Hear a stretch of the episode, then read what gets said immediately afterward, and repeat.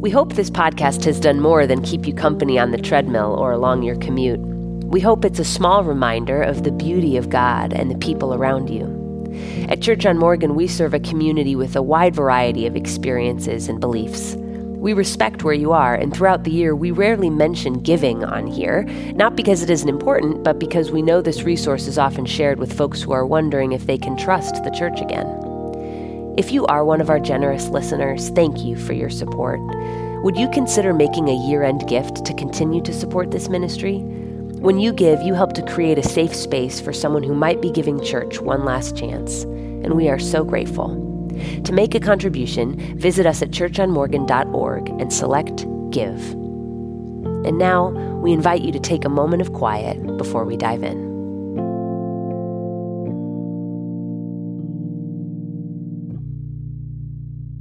It's good to see you. Hey, if we've never met before, I'm grateful that you risked it, joined us. My name's Justin. I have the privilege of being a pastor here at Church on Morgan. I'm excited to spend a few moments together today. For the last couple of weeks, we've been taking a moment as the kids leave to center ourselves a little bit and to carve out just a few moments of quiet and stillness, silence. And so I'm going to invite you to do that. Before I read the scripture this morning, just take a minute, kind of find a posture that's suitable for listening and breathing and being human, present. Just take a few moments to get quiet.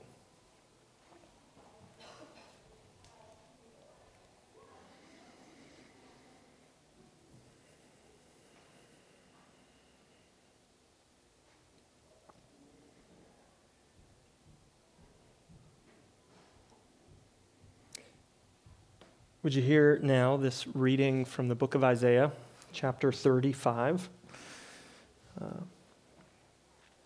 And the prophet writes, "The wilderness and the dry land shall be made glad. The desert shall rejoice and blossom. Like the crocus, it shall blossom abundantly and rejoice with joy and singing. The glory of Lebanon shall be given to it, the majesty of Carmel and Sharon. They shall see the glory of the Lord, the majesty of our God. So strengthen the weak hands and make firm the feeble knees. Say to those who are fearful of heart, 'Be strong, do not fear. Here is your God. He will come with vengeance, with terrible recompense. He will come and save you. And then the eyes of the blind shall be opened, and the ears of the deaf unstopped. Then the lame shall leap like a deer, and the tongue of the speechless shall sing for joy. For waters shall break forth in the wilderness, and streams in the deserts. The burning sand shall become a pool, and the thirsty ground springs of water. The haunt of jackals shall become a swamp, the grass shall become reeds and rushes, and a highway shall be there, and it shall be called the Holy Way. The unclean shall not travel on it, but it shall be for God's people. No traveler, not even fools, shall go astray. No lion shall be there, nor shall any ravenous beast come upon it. They shall not be found there, but the redeemed shall walk there. And the ransomed of the Lord shall return and come to Zion with singing. Everlasting joy shall be upon their heads. They shall obtain joy and gladness, and sorrow and sighing shall flee away." Friends, this is the word of God for us, the people of God. Thanks be to God. So for the last 2 or 3 weeks, as we've been making our way through Advent, we've been hanging out with the prophet Isaiah, who has given us beautiful poetry and imagery, reminders of what our destiny is, what this world's good future and end is. He's convinced that if we were to see, if we were to be given a glimpse into how things will ultimately shake out, how the story finally wraps up, that it would change the way that we live here and now. And so for the last couple of weeks, we've been living in what we've been calling, thanks to Madeline L'Engle, the irrational season, being swept up with these dreams of Isaiah, these beautiful depictions of what the world might one day be and we believe will be by God's grace. And today we're given another one of these. And I'm still learning how to preach poetry, right? I can feel this better than I can teach this, I think. But I'm feeling what he's feeling, right? He begins right out the gate, and he's speaking to a people who are living in exile. God's people, they've kind of done made a mess of their life, and as a result have been conquered and led away. They're living in exile in Babylon. All their homes have been taken from them, their connection, their culture, their people, their cities, their places, their restaurants, their everything. And they're living in exile, and Isaiah is telling them there's a day coming when you will have this glorious homecoming, that we are going to make our way back through this terrible wilderness and desert and receive this fertile, beautiful land, and it will be a reflection of our own souls. And we'll come back singing to the city of God, to Zion. It's happening. It will happen. It's coming, right? But the most... at least for me, I would argue that maybe the most beautiful verse in the whole chapter 35 that we just read is the 10th verse. And I've been stuck. It's the last verse. I've been stuck on it all week. The first time I read it, it sort of grabbed me. I'll give you what it sounds like in the Message paraphrase where Eugene Peterson takes this on. He says it this way. He says, and then one day, they will sing as they make their way home to Zion. Unfading halos of joy encircling their heads, welcomed home with gifts of joy and gladness, as all sorrows and sighs scurry into the night. As all sorrows and sighs scurry into the night. I think it's that last phrase that really has kind of like captivated my imagination this week, mostly because I don't think... I did some work and found out there are other places in the scripture where a sigh is mentioned, but I didn't recall any.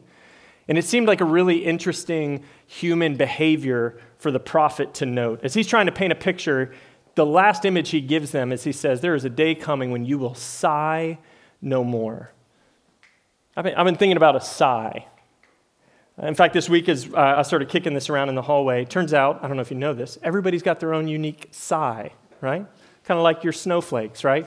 And some sighs are very aggressive and violent and guttural. Some are very delicate and whispery and polite, right?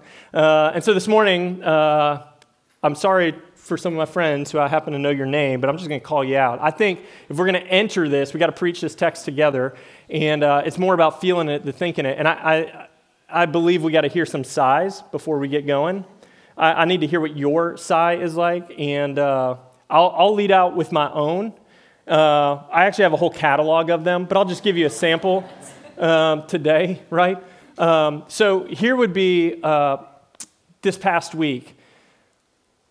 Oh, this isn't a good decision. It's fine. This past week, Maggie and I came in here Wednesday morning, and we cleared all the chairs with some of the help from our staff, put everything away. We created all new slides for our sound bath Wednesday night. We dialed in just the perfect meditative late night blue Advent look. We thought through what would be the perfect psalm and the call and the response and the rest of it. Then we sent out emails to everybody who'd registered for the Advent sound bath. Then I sent out emails to everybody who'd ever attended one in the past. And said, hey, it's going down. And about the time that last email sent at like 2:00, I got a text from our sound bath leader, which is sometimes referred to as a sound healer, who let us know that they had fallen ill, that our sound healer had gotten sick, right? And so then immediately we undid everything we did that day. We put all the chairs back. We took the slides down. We sent emails back to all those people saying, don't come, right? When I got that text, the sigh that I let out from my office / conference room / youth room was,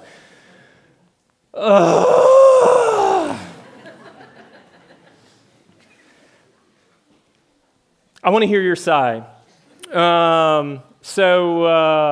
Whitney, give us your sigh. What's just a Monday morning sigh? That's not bad. See, polite. It's very nice. Kyle, what's your sigh, man? That was good. I like Kyle's. Let's see here. Mary, what you got? That's pretty good. Brian? I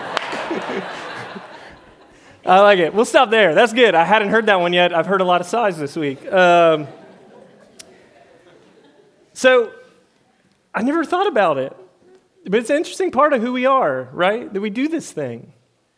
And sometimes we do it unconsciously. In fact, we do it unconsciously a lot. But when we're conscious of it, there's a handful of reasons why we sigh. We sigh when we're stressed out, right? When you're just wound so tight and it just leads you to a sigh. We sigh when we're anxious, when our whole body seems to be vibrating, when we got that hum inside, that tightness in our chest. We sigh. We sigh out of regret. When you say the thing that you wish you hadn't said, when you send the email that should have stayed a draft, right? We sigh. We sigh when we're exhausted, when we're weary. We sigh after a long stretch of work where you finally find yourself in your living room and you sit down for that first time. The thing that naturally comes out of us is a sigh. Sometimes we sigh because we're having an experience that somehow we can't seem to get our arms around. Like maybe it's something that's just too beautiful or too profound, and it just leads us like there's got to be this release, and we sigh then. It turns out that physiologically what's happening when you sigh is that you're essentially taking a double inhale with a double exhale. Right? You're taking that deep belly breath that your yoga instructor invites you to take, right? When you go, gosh, that's good. Like, where did they learn this stuff? And it's like, you've been hardwired and you've been doing it your whole life, right? A sigh is, essentially what happens is that as we kind of go along, we're only using a certain part of our lung capacity. And so they have these like air pockets. I'm not going to get into the technical jargon, but they begin to kind of collapse because we're not using them. And then when you sigh and you take that double inhale, you're essentially stretching your lungs to twice their capacity and then letting it out.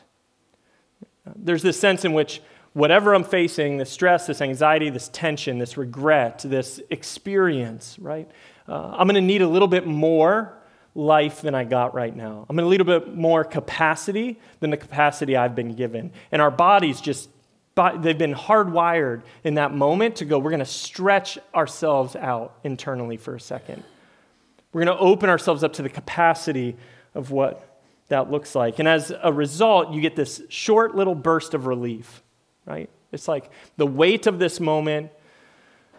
And for a second, we get like a hit of relief, right? I can at least get through this second. I can at least get through this moment. And so this morning, I want to think about this a bit. I'm especially curious what's leading you to sigh right now. What in your life, if you were to imagine, if you had a catalog of the sighs from the last week, and you had to attribute them, you know, where do they go? These could be varying levels of seriousness. The first ones that came to mind for me this week, at least while I was preparing this, was... it got cold outside. We brought our plants inside, and then they brought with them apparently like 1 million fruit flies. And so we have just been bleaching the ever-living stuff out of our house every day, wiping, cleaning, garbage disposaling 3 times in a row, trying to get them to leave. And every day I come home from work and I open the door, and as I walk into the kitchen, I'm waiting and I'm hoping, and then, yep, they're still here. And I let out a sigh, right? I find myself sighing at the amount of time we spend negotiating screen time in my family right now. How many minutes of our day are wasted in this? I'm curious what's got you sighing. So if you would, just for like the next 90 seconds, would you turn to a friend or meet somebody new and just exchange? What's got you sighing? What leads you to sigh? Maybe today, this morning, in this very moment, maybe it's people asking you to talk to your neighbor. What is causing you to sigh? Take a minute or two to do that, and then I'll call us back.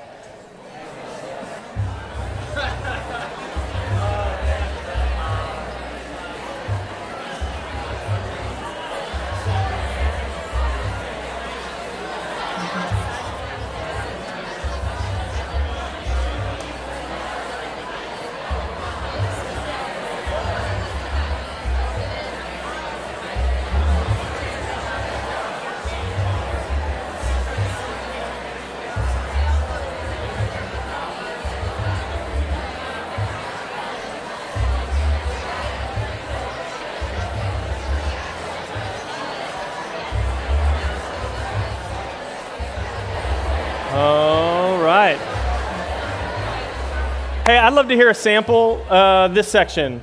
What's got us sighing over here? Somebody give me something you heard.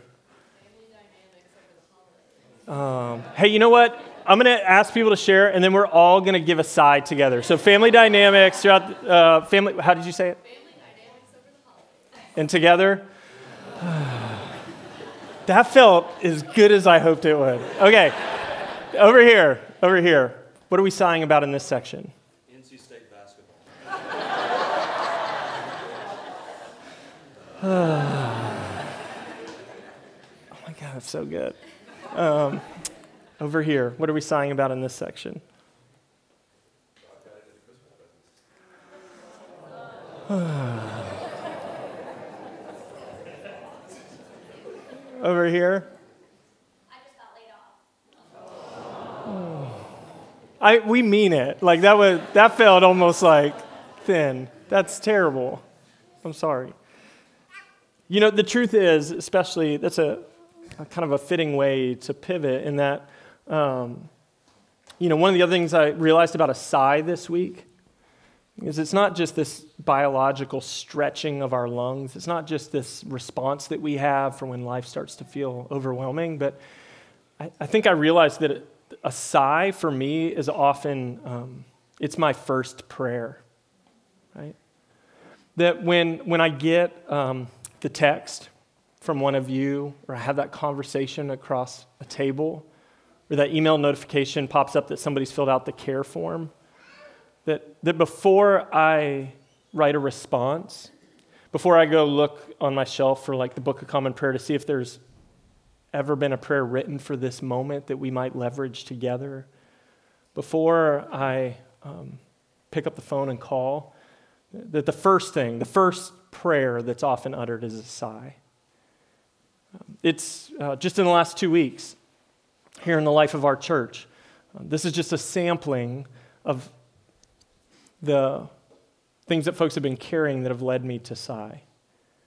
The week of Thanksgiving, one of our beloved members and leaders here at our church had his children and all their grandchildren coming into town for Thanksgiving. And a day or so before Thanksgiving, his heart started racing and had to go to the hospital. And it took them until Monday to get his heart back on track. And by the time he was back steady, his kids and grandkids had all gone, right? It's the first prayer that was uttered when I heard that one of our beloved children this week, who has had some seizures in the past, that her mind was seizing again. And that her mom was going to have to walk through this while her dad was away in London. And it led me to sigh, right? It's what I thought of when someone in our community in desperation reached out and said, hey, over Thanksgiving, my brother was like really quiet. And it sort of freaked me out, and I just followed up with him, and it turns out he's in a really dark place. In fact, he's been struggling with suicidal ideation. And I don't know what to do, right? And the first thing that comes is a sigh. It's the first thing that probably came out of me while I was on the phone with a beloved new friend that I've made in this community who isn't here this morning, and the reason they aren't here is probably because they are stuck in a painful cycle of anxiety, and I know that I only get to see them on the good days. And if they're not here, it's because they literally can't be, because there's no place they'd rather be, who called me to say, this thing, this devil I've been dancing with for my entire life has put me in a position where I can no longer even hug my own children for fear, crazy, irrational fears that I have about germs and the rest, right? It's a sigh that is my first response. Before you find any words or any prayer or any way forward, this has often been my first prayer, this recognition in our bodies that somehow, God, I'm going to need more, we're going to need more than whatever we have right now. I'm going to need a double inhale of the Spirit in this moment.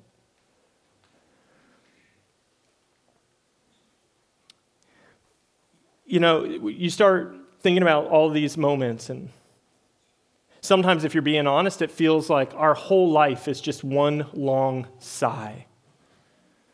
And if you felt that way, you wouldn't be wrong, because it turns out we sigh about once every 5 minutes or 12 times an hour. Part of what it means to be human is to just every 5 minutes need some sort of reset, right? This is what it feels like. This is especially what it feels like for an exiled people who've lost everything they know and love, and who this prophet says to clearly, I have some things I want to tell you. And so he says, Isaiah, prophet of the Lord, I want you to say this to my people. I want you to tell those with weak hands. I want you to tell those who are losing their grip on this life right now and can barely hold on. I want you to tell those with wobbly knees who can't find a way to stand up straight anymore. They've been so bent over by the stress and pain of this life. I want you to tell those whose hearts are literally racing with panic. This is what I want you to tell them. Do not fear. In fact, rejoice. Rejoice. The image he tells them, these people who have nothing to sing about, as he says, a day is coming. It's coming even now. It's breaking forth even as we sit here, when the people of God will return to their holy city, singing with joy, halos of joy above their heads. Your life might feel like a dirge, but the songs of joy are breaking forth even now. They're coming, right? And I'll be honest with you, that image especially struck me on behalf of our community. You know, I'll tell you a little something about us, Church on Morgan. You're my favorite church. That's a good thing. You're my favorite kind of people. If we're going to do this thing together, there's nobody I'd rather do it with than you. And whenever we get to welcome a guest in, it's my great pleasure to tell them who their audience will be. This past year, we had 17 different guest preachers, which I love, that we have all these aunts and uncles around the country who come in and invest in us and are invested in by you. That when they get in the room with you, it renews their own hope of what the church could be, right? And I'm so grateful for that. But whenever we have a new guest, especially like a musician or a worship leader coming to join us, I also get to introduce you to them. And I'll just be honest with you, part of the conversation I have to have with them is, like, these people are fantastic. And if once you get coffee with them and you're here with us for a while, you are going to love them. But I'm just going to give you a heads up. Don't be surprised if when you're up there leading worship and music that none of them sing, right?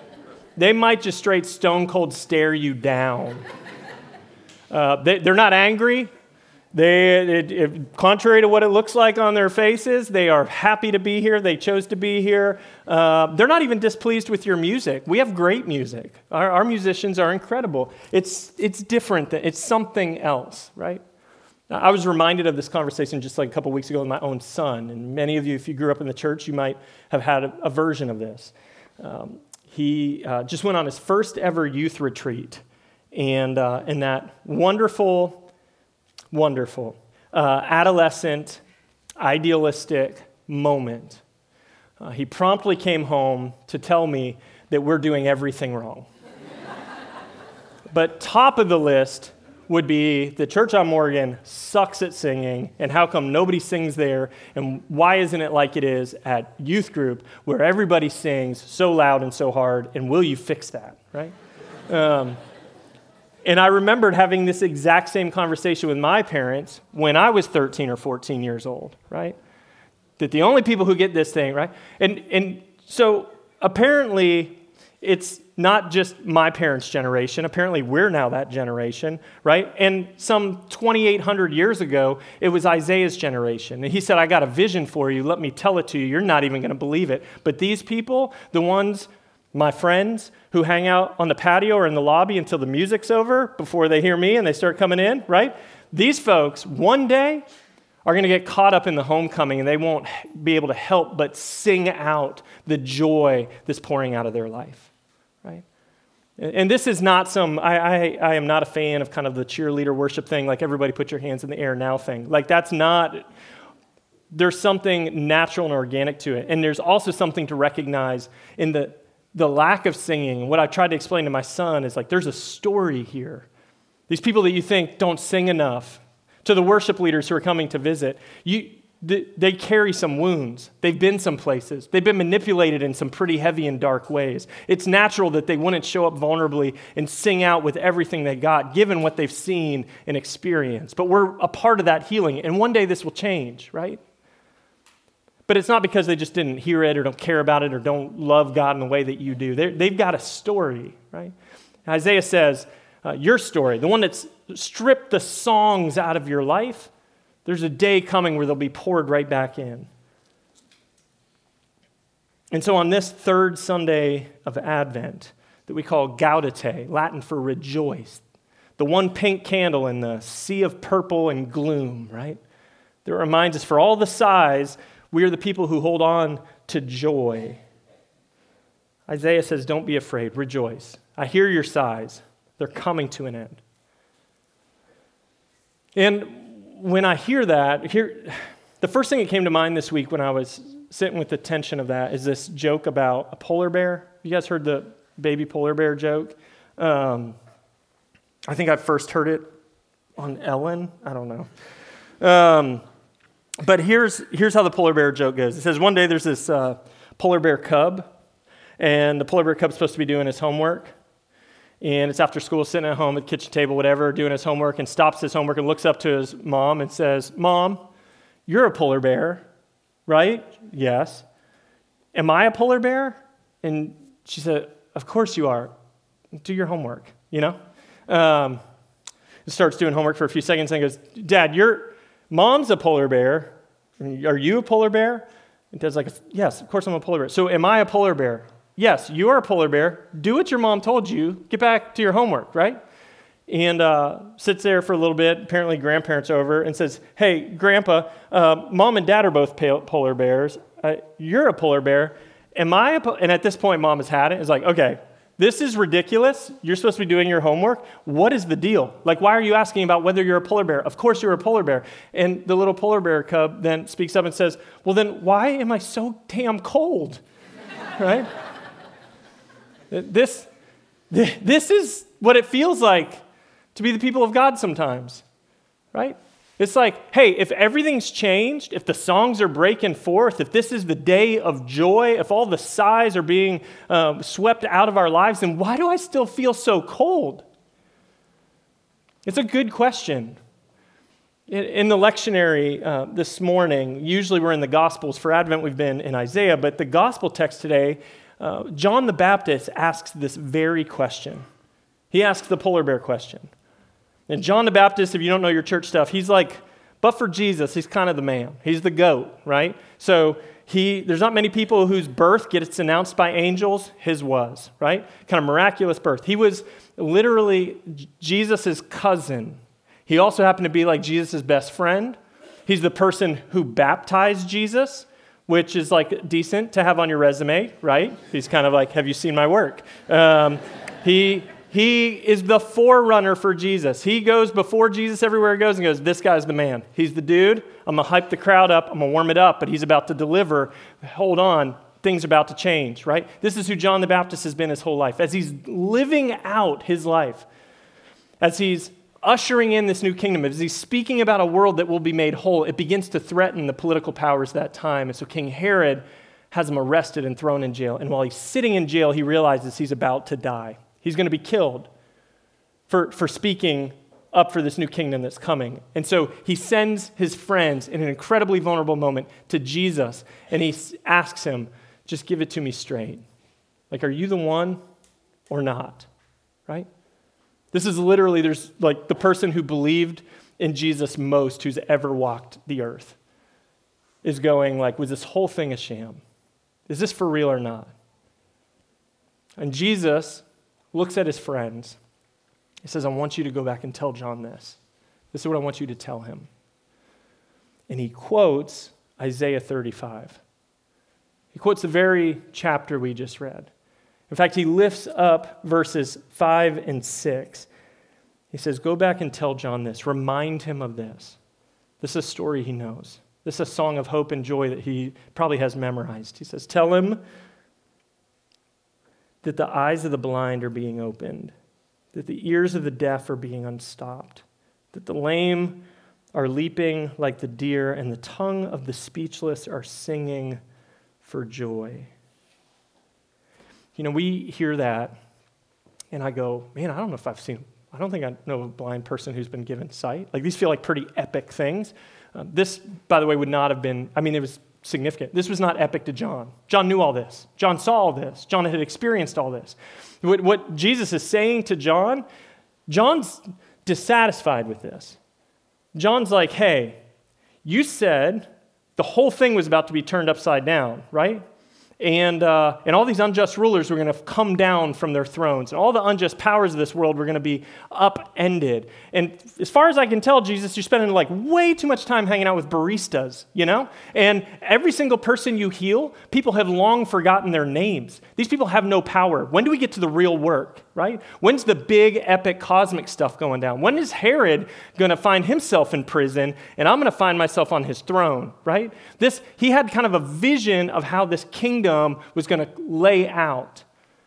And Jesus reminds him of how this thing takes shape. In essence, he says this. It's like, if you're looking for joy, if you're wondering why you're so cold, the first step is to know where to look, right? Jesus says the way that my kingdom is kind of taking shape in the world, it's not the same violent way you've seen it. It's going to come among small, what seem like insignificant acts, among unknown, unimportant people that will have a local impact, right? So when you're looking for the mighty acts among the powerful people of the world to change things on a cosmic scale, you might not see what it is that's taking shape right here in your midst. And so for all the sighs that we're walking through in this life, Jesus says, don't miss the joys. Don't miss the small moments where the kingdom is breaking through. And this has been a really holy prompt for me this week as I've thought about our life together and where the ministry of God is taking shape here. And I can't help but think about other stories, like Tyler Birch, who spent the last however many weekends building this beautiful set for our kids' Christmas play tonight. Measuring twice and hammering it all in just so and staining it till it's just the right finish so that a bunch of kids who have been running around in circles during play practice might stand up here and try and figure it out on the fly tonight at 5 o'clock in that corner, right? But God's grace. What a beautiful thing to use your gifts in the community of the people of God in that sort of way. To watch him come in and half interrupt a staff meeting this week to deliver these things. I start to think about my new friend Micah, who over dinner a week or two ago, I was asking him about his Church on Morgan story, and he said, hey, I'll give it to you straight. I came in, some people told me about it, I live downtown, I figured it's close. I walked in, and it was like the weirdest thing ever. Not feeling it at all. He was like, there was a baby getting baptized and communion on the same week. And this for him was like very concerning. And so I just made this quiet deal with God and I said, look, if you want me to be here, you're going to have to surround me in people. And he said, that week, I wasn't really thinking about it, but you had announced these groups and I decided to just try out two of them. And I went to two of these groups to see if these people were as weird as your service. And they were okay. And 2 weeks later, I found myself standing in the worship service and we're singing. And all of a sudden, for whatever reason, I had this like impulse to look around the room, and I realized on that day, just 2 weeks in, that I had 50 new friends I knew by name. And it was like, I guess that's why I'm here. You still got to explain a lot of stuff to me, but like, here's where I'm at, right? It's like a new friend of mine that I've met here at Church on Morgan, who this week really humbly didn't even know what she was handling or carrying or saying to me, but just kind of said,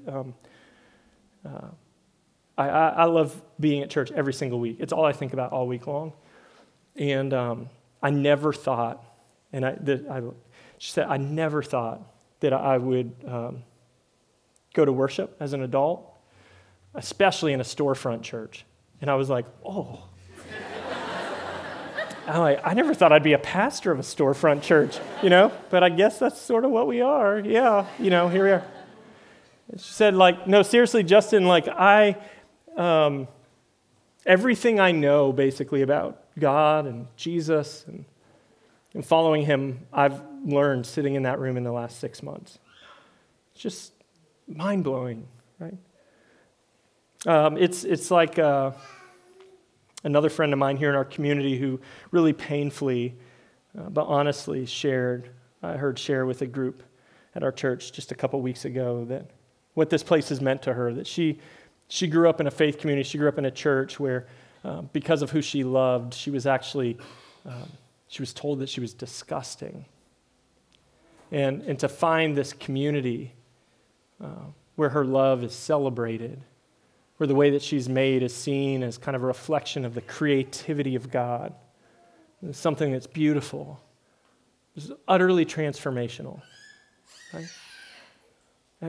There's so many of these little stories. Just 2 or 3 weeks ago, 40 or 50 people gathered in our lobby and were given the gift, especially my kind of white friends, were given the gift to hear some people of color share very vulnerably about their experience of our city, of our country, of our church.